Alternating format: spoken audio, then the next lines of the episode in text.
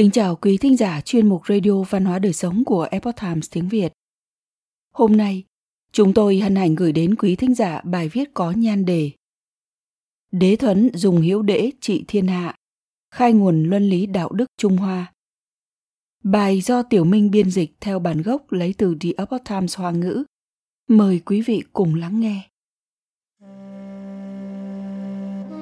Đế Thuấn là một trong ngũ đế thời thượng cổ Tương truyền mắt ông có hai đồng tử nên lấy tên là Trọng Hoa. Ông thuộc họ hữu ngu cho nên xưng là ngu thuấn. Đế Thuấn được người đời sau tôn làm thủy tổ của đạo đức văn hóa Trung Hoa. Những luân lý đạo đức mà ông khởi xướng đã trở thành tinh hoa văn hóa truyền thống của Trung Hoa. Tuy đã trải qua 5.000 năm biến động của lịch sử, nhưng vẫn tiếp tục tỏa sáng rực rỡ. Đúng như sử ký có viết, Minh Đức trong thiên hạ đều là từ thời ngu đế mà bắt đầu. Đế Thuấn và Đế Nghiêu đều là các vị thánh vương cổ xưa mà Nho Gia và Mạc Gia tôn sùng vào thời kỳ tiên tần. Đế Thuấn có ý nghĩa đặc biệt đối với Nho Gia. Học thuyết Nho Gia coi trọng hiếu đạo, mà Đế Thuấn nổi tiếng hiếu đạo. Cho nên nhân cách và hình tượng của ông trở thành hình mẫu chuẩn mực trong các học thuyết luân lý của Nho Gia. Đúng như Khổng Tử nói trong luận ngữ học nhi rằng, quân tử vù bản bản lập nhi đào sinh, hiếu đế giá giả, kỳ vi nhân chi bản giữ. Tạm dịch là người quân tử, cốt lo tu giữ cái gốc gốc vững thì đạo đức sẽ sinh, hiếu đế là cái gốc của đức nhân ấy vậy. Hiếu cảm động trời, dùng đức hạnh thu phục lòng người. Lúc Thuấn còn rất nhỏ thì mẫu thân đã qua đời. Phụ thân là cổ tẩu, hai mắt bị mù lại cưới vợ khác. Sinh được em trai là tượng. Phụ thân của Thuấn là người không hiểu lý lẽ, lại thêm mẹ kế tính tình thô bạo hung ác, em trai ngang ngược vô lý. Mẹ kế và tượng đều được cổ tẩu sùng ái, cho nên cả ba người đều chán ghét Thuấn do người vợ trước sinh ra, thường muốn giết chết Thuấn có một lần cổ tẩu bảo Thuấn sửa lại kho thóc. Chờ lúc Thuấn trèo lên tới đỉnh, cổ tẩu bèn phóng lửa đốt kho. Thuấn bèn cầm hai cây nón rộng vành, rồi như con chim nhỏ bay xuống, may mắn thoát chết. Sau đó cổ tẩu lại bảo Thuấn đi đào giếng. Sau khi Thuấn trèo xuống trong giếng, cổ tẩu và tượng cùng nhau dùng đất lấp giếng. Không ngờ Thuấn rất thông minh, khi đào giếng đã đào một thông đạo dự phòng bên cạnh vì vậy mà lúc đó đã theo thông đạo đó thoát ra ngoài. Tượng vốn cho rằng lần này tuyệt đối không xảy ra sơ suất nữa, liền chiếm đoạt gia sản của thuấn. Khi nhìn thấy thuấn trở về nhà, mọi người giật mình sợ hãi kêu lên. Tuy nhiên, thuấn vẫn khoang dùng độ lượng, dùng đức để báo oán. Sau này vẫn hiếu kính phủ mẫu, bảo vệ em trai như trước đây. Người xưa nói bách hiếu thiện vi tiên. Trăm điều thiện thì hiếu đứng đầu. Khi Thuấn 20 tuổi, đã nổi tiếng hiếu đễ khi 30 tuổi, thì Nghiêu đế tìm cầu hiền tài. Quần thần khắp nơi đều tiến cử Thuấn. Bởi vậy, Nghiêu đế đem gả hai nữ nhi là Nga Hoàng và nữ Anh cho Thuấn. Đồng thời để cho chín người con trai của mình sống chung với Thuấn. Nhằm quan sát phẩm đức của Thuấn bởi vì Thuấn dùng đức thu phục lòng người.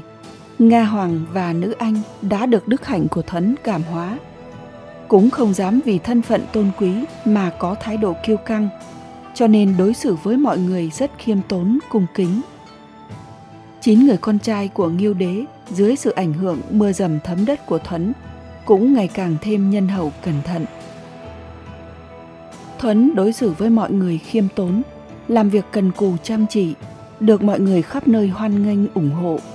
Khi cày ruộng ở núi Lịch, Thuấn đem ruộng tốt nhường cho người khác. Người dân ở núi Lịch đều được ông cảm hóa. Vì vậy, mọi người đều giúp đỡ lẫn nhau mà không tranh giành, đều có thể nhường cho người khác. Khi đánh bắt cá ở sông Lôi, Thuấn nhường vùng có nhiều cá cho người khác. Dưới sức ảnh hưởng của ông, người dân vùng sông Lôi đều biết nhường nhịn, còn nguyện ý nhường nhà cửa cho ông ở lại. Khi nung gốm ở Hà Tân, Thuấn chế ra loại gốm chất lượng tốt, còn thường giảng đạo lý, giải quyết mâu thuẫn giữa mọi người.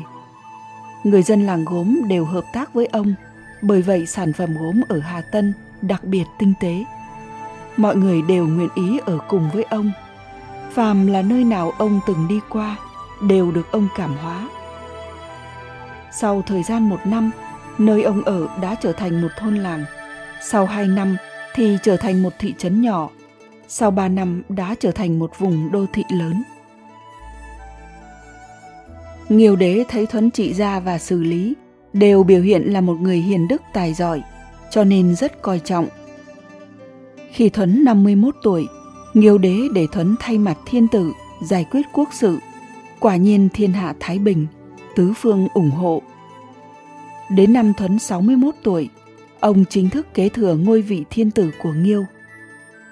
Sau khi lên ngôi, ông mang theo cờ xí thiên tử về quê thăm viếng, cung kính hiếu thuận đối với phủ mẫu, mọi việc đều chú ý cẩn thận, vẫn giống như trước đây khi còn nhỏ vậy.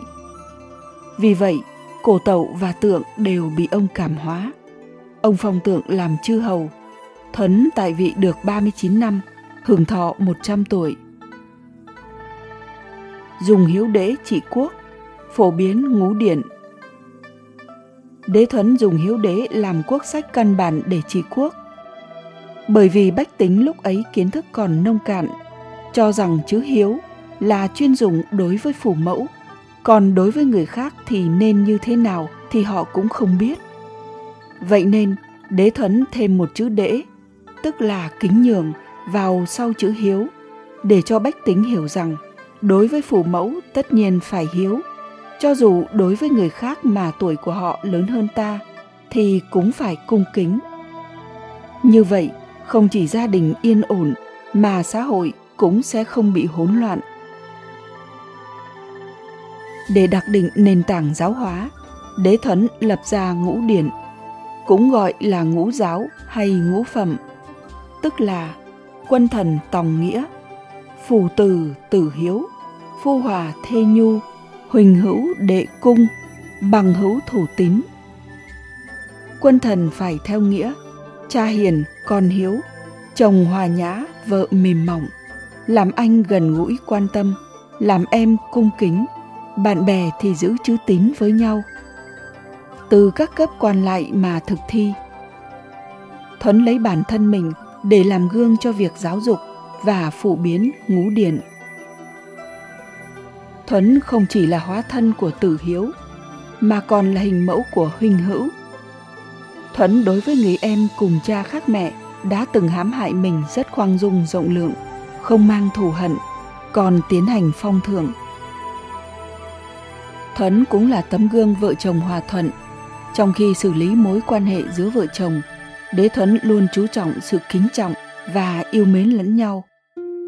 Đối với sự hãm hại của phụ thân cổ tẩu, mẹ kế và em trai của Thuấn, hai người vợ của Thuấn là Nga Hoàng và Nữ Anh không chỉ tích cực giúp đỡ Thuấn thoát khỏi nguy hiểm, tránh ra cái ác và hướng về điều tốt đẹp, mà còn không một câu oán hận kiên trì cùng với Thuấn cùng kính phụng dưỡng họ.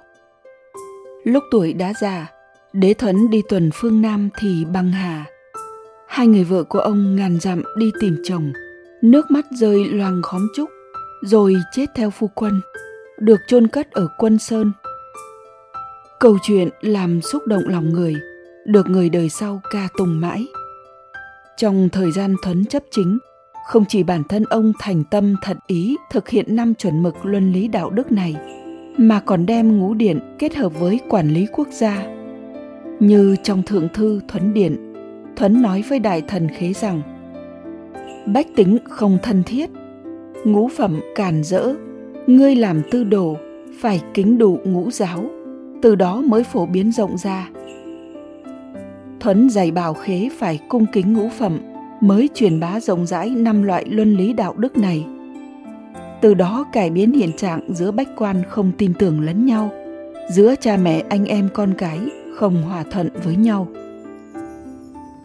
Biết dùng người, dương thiện chế ác. Trước đây, một nhánh của bộ tộc Cao Dương, tổ tiên của người Hoa Hạ, có 8 người con trai tài năng, được gọi là Bát Khải. Bộ tộc Cao Tân, hầu duệ của hoàng đế, cũng có 8 người con trai tài giỏi, được gọi là Bát Nguyên. Đế vương trước kia bổ nhiệm 16 người này giúp đỡ cai quản quốc gia, bách tính và xã hội được lợi rất lớn. Đời sau của những người này đã kế thừa mỹ đức của tổ tiên. Thời kỳ đế nghiêu tài vị, chưa kịp đề cử trọng dụng những hầu duệ của các hiền giả này. Mãi đến sau khi Ngu Thuấn thay mặt thiên tử giải quyết chính sự, lần nữa cất nhắc và dùng hậu duệ của Bát Khải để cho họ chủ trì những công việc liên quan về mặt đất đai. Những hiện tài này đều hoàn thành nhiệm vụ tốt đẹp. Ngu Thuấn lại trọng dụng hậu duệ của Bát Nguyên để cho họ đi khắp nơi tuyên dương luân lý đạo đức, giáo hóa vạn dân. Kết quả những người làm cha đều trở nên rất nhân nghĩa. Những người làm mẹ đều trở nên vô cùng tự ái. Những người làm anh đều trở nên thân thiện những người làm em đều trở nên hết sức kính cẩn những người làm con cũng đều trở nên rất hiếu thuận gia đình hòa thuận, xã hội tường hòa. Trước kia, một nhánh hậu duệ của bộ tộc hoàng đế, họ tộc đế hồng, có một người con trai không nên người, tính cách thô bạo, tàn nhẫn, hung ác vô cùng, còn luôn tìm cách che giấu tội ác của mình. Vì vậy, người trong thiên hạ lúc ấy gọi hắn ta là hỗn độn. Ở họ tộc thiểu ngô của bộ lạc đông di, cũng có một người con trai không hề có nhân nghĩa, chuyên làm những chuyện hại người. Hắn ta hủy hoại tín nghĩa, căm ghét trung thực ngay thẳng. Khi nói chuyện thì miệng đầy những lời ác độc. Người trong thiên hạ gọi hắn ta là cùng kỳ. Họ tộc chuyên húc cũng xuất hiện một người con trai không ra gì. Hắn ta ngu xuẩn mất khôn, không phân biệt được lời nói tốt xấu. Cho nên người trong thiên hạ gọi hắn là đào ngột. Gia tộc của ba người này mấy đời như thế gây nguy hại cho bách tính khiến bách tính cảm thấy vô cùng lo sợ. Thời đế nghiêu tài vị không thể trừ bỏ họ. Về sau họ tộc tấn vân là một chi hậu duệ khác của bộ tộc hoàng đế cũng sinh ra một người con trai bại hoại. Hắn ta ham mê ăn nhậu, thích tài vật, cho nên người trong thiên hạ gọi hắn ta là Thao Thiết. Mọi người rất căm ghét họ tộc Thao Thiết, đồng thời đánh đồng hắn ta với ba họ tộc hung ác ở trên là hỗn độn, đào ngột, cùng kỳ và thao thiết là tứ đại hung thú trong truyền thuyết thời Trung Quốc thường cổ. Sau khi Ngô Thuấn kế vị, thuận theo lòng dân, đem bốn gia tộc hung ác này lưu đày đến vùng đất xa xôi của bốn phương, thực hiện giáo hóa với họ, đồng thời lợi dụng họ để chống lại những kẻ xấu hung tàn hơn. Vì bảo vệ gia tộc của chính mình, họ cũng nguyện ý giữ gìn đất đai, bảo vệ biên cương. Từ đó về sau, thiên hạ thái bình, cũng không còn người hung ác nữa. Ngừng binh thúc đẩy giáo dục, dùng đức cảm hóa dị tộc – sau khi Thuấn thay thế ngôi vị thiên tử, đối mặt với nhiều lần quấy rối và xâm phạm của dân tộc Tam Miêu ở phương Nam. Đài Vũ mang binh đi thảo phạt, nhưng dân tộc Tam Miêu vẫn luôn không phục. Đế Thuấn bèn dùng văn hóa đạo đức giáo dục rộng khắp, lại cho người cầm cái khiên và quạt lông nhảy theo điệu múa ở giữa hai bên quân. Qua 70 ngày, người Miêu không đánh mà tự tìm tới quy phục bởi vì ông biết rõ nếu như muốn cho tam miêu thành tâm khâm phục thực sự thì chỉ có thể dùng đức cảm hóa làm cho họ bỏ ác theo thiện mà không thể dựa vào vũ lực để chinh phục. Ngô thuấn ngừng dùng binh phát triển giáo dục văn hóa và chính sách tôn sùng đạo đức lâu dài, khiến tam miêu không chỉ không đến xâm phạm nữa, mà còn thay đổi phong tục. Bởi vậy có thể thấy, chinh phạt bằng vũ lực không thể thu phục được người khác. Lấy đức để giáo hóa mới có thể cảm hóa được dân. Xuất hiện cục diện quốc gia thống nhất, xã hội an định chín tộc thân thiết hòa thuận hòa hợp muôn nước thời kỳ thượng cổ cả vùng tương hương là nơi cư ngụ của tộc tam miêu tương truyền rằng khi đế thuấn đi tuần sát phía nam đến một thung lũng núi ở tương hương Khi leo lên một ngọn núi, chợt nghe chống trận rền vang. Người miêu tay cầm cung tên giáo mác gây loạn bao vây đế thuấn và những người đi theo lại. Tình thế rất là nguy cấp. Lúc này đế thuấn lệnh cho người tấu lên thiều nhạc. Trong chốc lát bách điểu cùng hót lên, Phượng Hoàng đến nghênh đón. Truyền thuyết kể rằng chính đế thuấn đã sáng tác ra thiều nhạc. Thiều nhạc này là âm thanh của trời, mỹ diệu tuyệt luân, chín phần ngân vang tươi đẹp, rung động đến tâm can. Người miêu đã bị thiều nhạc tuyệt diệu cảm hóa.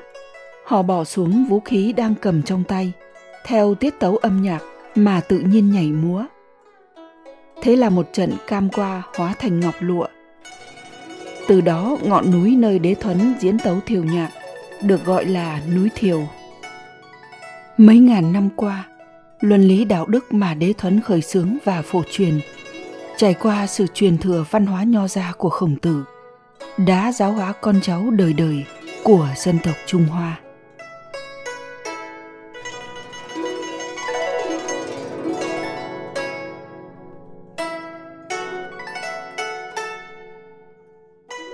Quý thính giả thân mến, chuyên mục Radio Văn hóa Đời Sống của Epoch Times tiếng Việt đến đây là hết.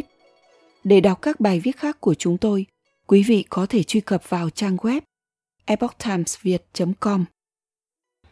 Cảm ơn quý vị đã lắng nghe, quan tâm và đăng ký kênh. Xin chào tạm biệt và hẹn gặp lại quý vị trong chương trình lần sau. Kính chúc mọi điều bình an và tốt lành tới quý vị cùng người thân.